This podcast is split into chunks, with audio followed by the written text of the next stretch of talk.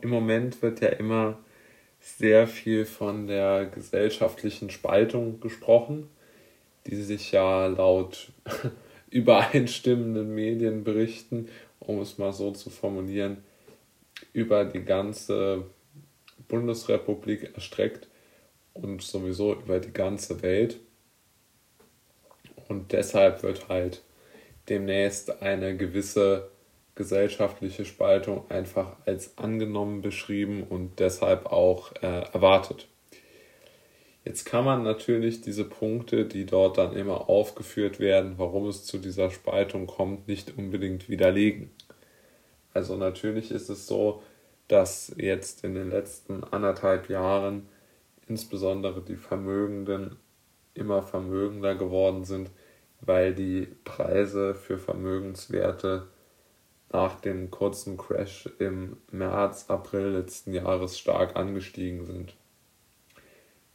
Selbst im Immobilien und insbesondere sogar im, äh, im Gewerbeimmobilienbereich sind die Verluste ja lang nicht so groß wie erwartet und die Gewinne bei den Wohnimmobilien und bei den Aktien sind ja doch sehr beträchtlich. Aber äh, natürlich ist das kein Argument für oder gegen irgendeine gesellschaftliche Spaltung, sondern einfach nur eine wirtschaftliche Entwicklung. Sie wird aber dahingehend interpretiert, dass sozusagen sich die Menschen gespalten fühlen müssen, weil ähm, die einen viel haben und die anderen wenig und das nicht das von politischen Kräften natürlich ausgenutzt werden wird, um politisch, äh, um wirtschaftliche Gewinner und Verlierer gegeneinander aufzustacheln. Die zweite Spaltung, die ja immer beschrieben wird, ist die im Bereich des äh, Klimas bzw. in der Klimapolitik. Also man wird ja keinen sozial eingestellt oder sagen wir mal für einen starken Staat eintretenden Politiker treffen, der jetzt sagt, da, ähm, oder andersrum formuliert, alle sozial motivierten Politiker, so will ich sie jetzt mal nennen, weil sie sich selbst so nennen, werden sagen, der Klimawandel wird uns zu vielen Maßnahmen zwingen und diese Maßnahmen werden teuer und deshalb muss vor allen Dingen der Kleinsparer, der BAföG-Empfänger etc. Ähm, vor den Auswirkungen geschützt werden. Und das ist ja so der, der typische Sprech. Und auf der anderen politischen Seite heißt es dann, wir können die Maßnahmen nicht machen, weil sie zu teuer sind und weil kein anderes Land außer unserem das machen wird. Ähm, ich möchte jetzt diese Aussagen gar nicht bewerten, aber im Grunde genommen geht ja die Spaltung immer davon aus, dass Menschen sich politisch radikalisieren lassen. Und eigentlich kommt das fast nie vor. Also ich halte das für ziemlich unwahrscheinlich, gerade bei diesen zwei Themen. Wo ich es für wesentlich wahrscheinlicher halte, ist bei der angedachten, sagen wir mal, indirekten Impfpflicht oder zumindest bei der Benachteiligung von Menschen, die sich nicht äh, impfen lassen wollen. Ja. Und ich denke, dass das sehr wohl nicht nur spalterisch wirkt, sondern auch einen wirklich tiefen Riss in das Denken, auch in mein Denken gegenüber der ja, der Politik wirklich im, im tiefsten Sinne hat. Also dass ein eine Bundeskanzlerin, ein Kanzleramtsminister, ein Gesundheitsminister und Ministerpräsidenten sich hinstellen und, und probieren, irgendwie eine Impfung bei jemandem zu erzwingen, das ist schon, ja, fehlen mir eigentlich die Worte. Oder wie in Frankreich Herr Macron das Ganze handhabt.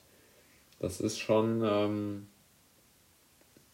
schrecklich, einfach nur. Es hat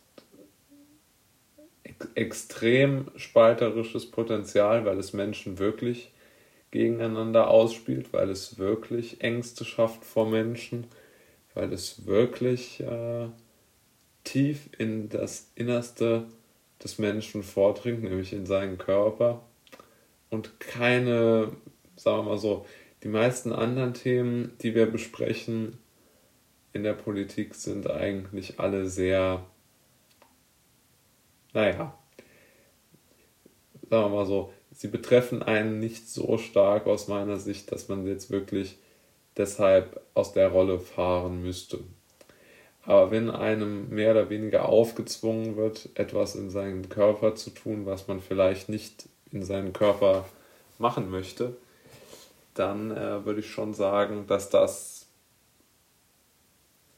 ein, ein extremer Übergriff der Politiker auf die Bevölkerung ist, die ihren Wünschen, warum die sich das wünschen, weiß ich eigentlich auch nicht, aber ähm, das ist schon ein, ein extremer Übergriff, der keine, also ich kenne, mir fällt da kein sinnvolles Beispiel für ein.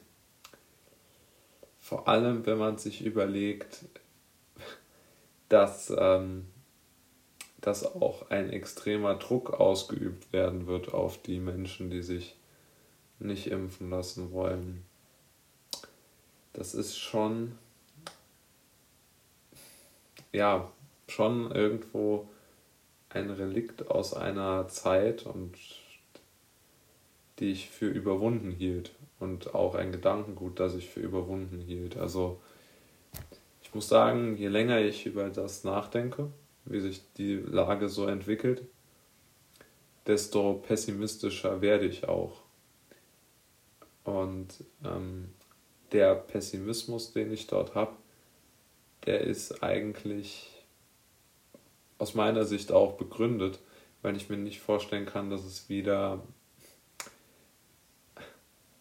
ein respektvolleres Miteinander gibt. Und unter respektvollem Miteinander verstehe ich auch, dass man Menschen auch mal in Ruhe lässt. Und der Staat und insbesondere die absolut prominenten Politiker, also Ministerpräsidenten, Bundesminister, die scheinen aktuell diese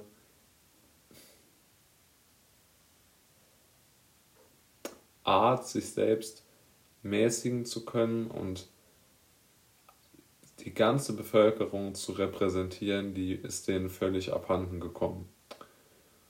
Und das macht mich schon sehr, sehr traurig und auch in gewisser Weise verzweifelt, weil man ja diesen sogenannten Verordnungen oder was weiß ich, wie man die bezeichnet, völlig ausgeliefert ist, ja. Das ist schon ein,